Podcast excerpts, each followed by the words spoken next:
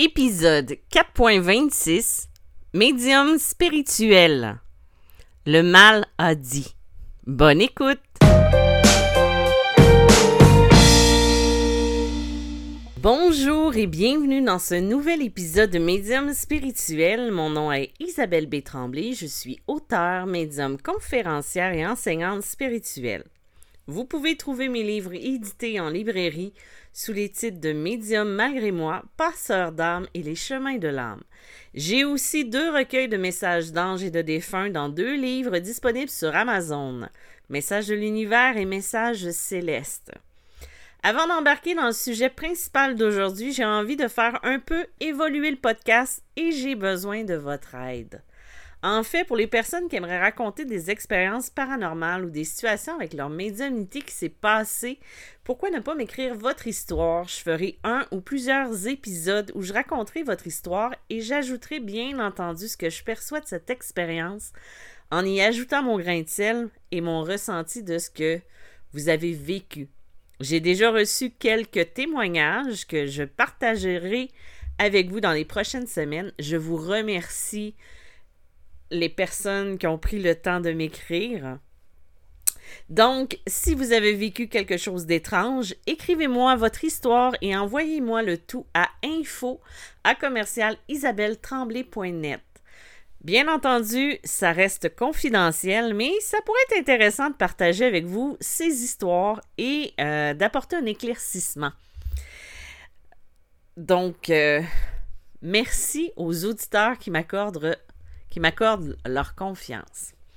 Maintenant, passons au sujet du jour. Est-ce que vous avez déjà fait un lien avec des maux physiques ou des maladies que vous avez eues alors que vous viviez un surplus d'émotions du même coup? J'ai eu l'idée du sujet parce que ça m'est arrivé dernièrement où j'ai eu une mauvaise nouvelle et le lendemain, je me suis réveillée avec une grosse douleur dans le genou que je, que j'ai traîné ainsi pendant trois semaines. Trois semaines durant lesquelles je souffrais, oui, mais où peu importe le traitement que je faisais, que ce soit par un antidouleur ou autre, absolument rien ne fonctionnait. Et puis un jour, j'ai eu un aboutissement de cette mauvaise nouvelle euh, que j'ai eue et j'ai été soulagée parce que mes épaules se sont allégées euh, parce que c'était positif. Euh, ce n'était pas négatif comme je craignais. Même si souvent j'arrive à faire un lâcher-prise, j'imagine que mon corps en fait pas autant. Donc, vous ne serez pas surpris si je vous dis que le matin suivant cette annonce-là, la douleur du genou s'est complètement effacée, comme si elle n'avait jamais existé.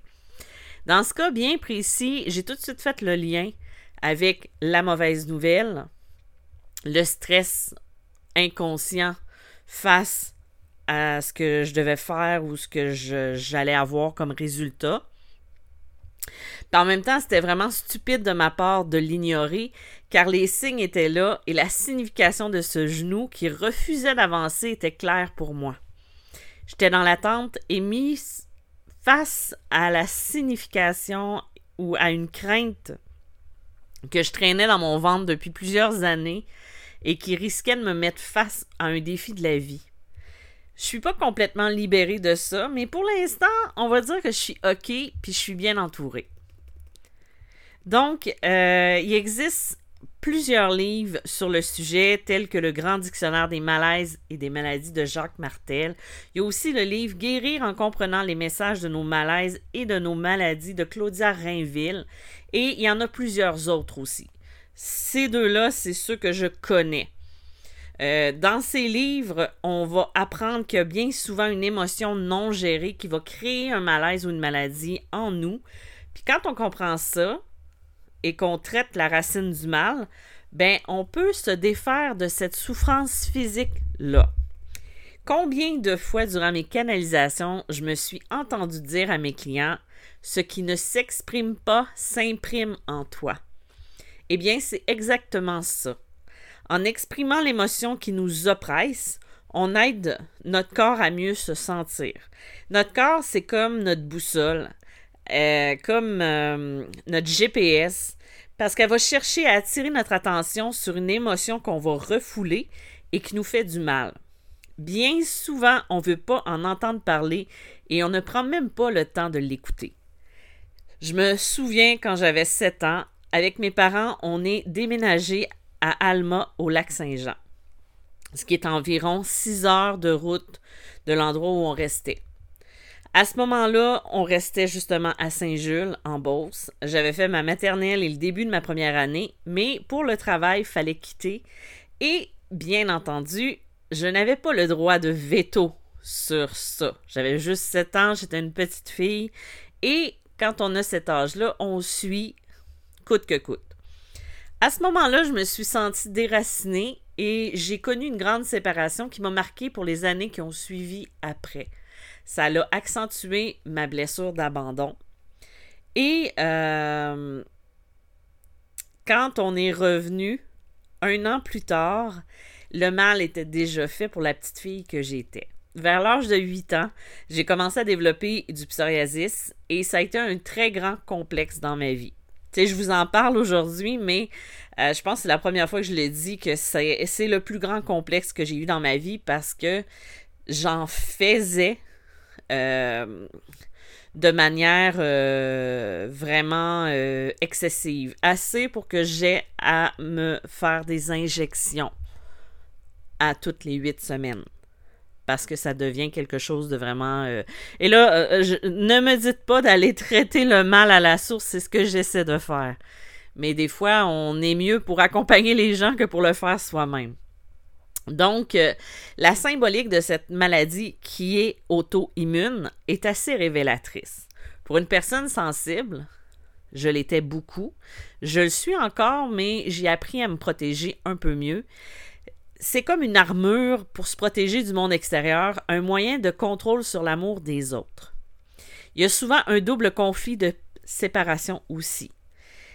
Et je confirme que c'est vraiment quelque chose qui est en lien avec ce que j'ai vécu et euh, avec à partir du moment où ce que ça s'est né dans ma vie, où c'est arrivé dans ma vie, c'était vraiment ensuite à une grande séparation qui m'a fait beaucoup de mal. Parce que c'était ma première, euh, mon, bro, mon premier choc de la vie. Et après ça, ben, ça le définit aussi plusieurs choses que je parlerai pas aujourd'hui, qui sont quand même personnelles, mais qui sont en lien justement avec la difficulté parfois à prendre racine à quelque part. Mais bon, ça, c'est un autre sujet.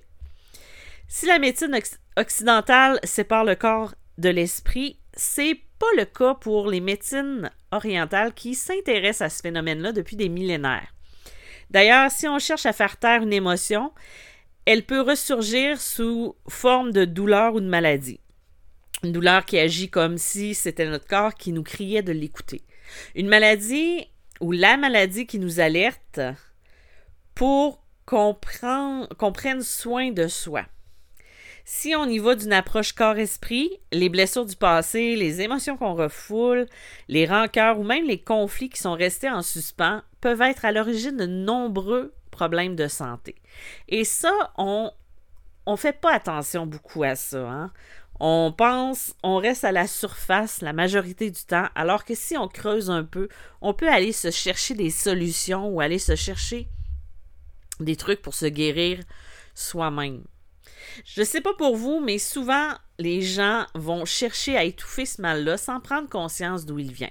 On met ça sur le compte d'une bactérie, d'un virus qu'on va avoir attrapé, une mauvaise chute, ou même un mauvais, euh, geste qu'on peut avoir posé, sans nécessairement qu'on se rappelle vraiment quand c'était pour. D'ailleurs, pour le genou, euh, j'essayais de comprendre si c'était le choc que j'avais eu trois semaines auparavant quand j'étais tombée sur la glace. Et j'essayais de chercher parce que dans ma journée, je m'étais pas fait mal. J'avais resté assise une partie de la journée parce que j'avais visité quelqu'un à l'hôpital. Et, euh, tu sais, c'était l'incompréhension totale. Donc, je ne comprenais pas d'où ça venait. J'avais un doute que c'était de l'arthrite parce que, à cause de mon psoriasis euh, excessif, euh, je suis sujette à faire de l'arthrite aussi. rhumatisme je, je nommerai pas le mot parce que vous allez rire de moi parce que je serai pas capable de le nommer. Mais, euh, on avait déjà décelé avec mon dermatologue que euh, j'étais risque euh, à faire de l'arthrite au niveau des articulations à cause de ça. Et euh, j'avais déjà des petits symptômes. Mais ça a tellement été soudain et violent que j'étais même pas certaine que c'était ça. Il y a quelques exemples qu'on peut aller chercher des mots, des exemples de mots M-A-U-X, pas des mots M-O-T-S, en lien avec les émotions. Tu sais, par exemple, si on a des brûlures d'estomac, c'est souvent une situation qu'on a du mal à digérer. Euh, cette situation-là peut nous sembler injuste, inacceptable, et ça va générer de la frustration et de l'impuissance parce qu'on ne peut rien faire. Les migraines. J'en ai fait souvent quand j'étais jeune. Là, maintenant, on dirait que j'ai amélioré ce sort-là. Euh, les migraines vont venir indiquer qu'il y a des sentiments qui sont douloureux, qu'on a vécu à l'enfance, qui demandent à être réglés. Ça peut aussi être lié à un surplus d'émotions qui a besoin d'être libéré. Je pourrais vous en donner des milliers d'exemples, mais il faut vivre une situation et aller voir à quoi ça peut être relié pour y trouver un sens. Prenez-vous, vous, le temps d'exprimer vos émotions ou vous les refoulez. Les exprimer, on peut les exprimer de différentes manières. Ça peut être par le chant, ça peut être par l'écriture, ça peut être par le sport, ça peut être euh, de faire un exercice créatif, un exercice qui va nous vider la tête ou juste de faire des rituels qui vont nous faire du bien. Moi, je sais que je ne le fais pas assez. Quand je vis une émotion, je la vis par en dedans, je la vis seule. Je suis une personne qui se referme sur elle-même et bien souvent, je vis mes drames je peux dire drame entre parenthèses, toute seule. Mais j'essaie de m'améliorer, j'essaie de mieux exprimer. C'est beaucoup mieux que quand j'étais plus jeune, où là, j'étais vraiment renfermée sur moi-même et je ne parlais avec personne de ce que je vivais. Euh, quand on prend le temps de voir les choses du côté spirituel, que ce soit d'une maladie ou d'un malaise, c'est souvent là qu'on va prendre conscience de bien des choses. Ça me fait penser aussi qu'il y a une méditation que je fais souvent et dans celle-ci, on doit se concentrer sur notre corps et sur un muscle ou un endroit qui fait mal, qui nous euh, et on doit lui demander intérieurement ce qu'elle cherche, ce que cette douleur cherche à nous faire comprendre. Parfois, dans mon cas, ça a fonctionné, j'ai libéré la douleur, mais parfois, j'ai besoin d'un petit peu plus d'indices pour comprendre. Je vais dire, comme j'aime dire en blague, euh, je comprends vite, mais il faut m'expliquer longtemps. mais, euh, tu sais, vous savez, l'esprit est très puissant et dans certains cas, on se soigne en prenant conscience de l'origine de notre douleur avec un événement émotionnel qu'on a vécu. Bref, c'était tout pour l'épisode d'aujourd'hui. J'espère que le sujet vous aura plu. Euh, je veux vous remercier encore une fois d'être à l'écoute. Si vous désirez une consultation, je vous invite à m'écrire directement sur info.commercialisabelletremblay.net. Je vous remercie d'avoir été à l'écoute et soyez présents pour le prochain épisode. Merci et bye bye!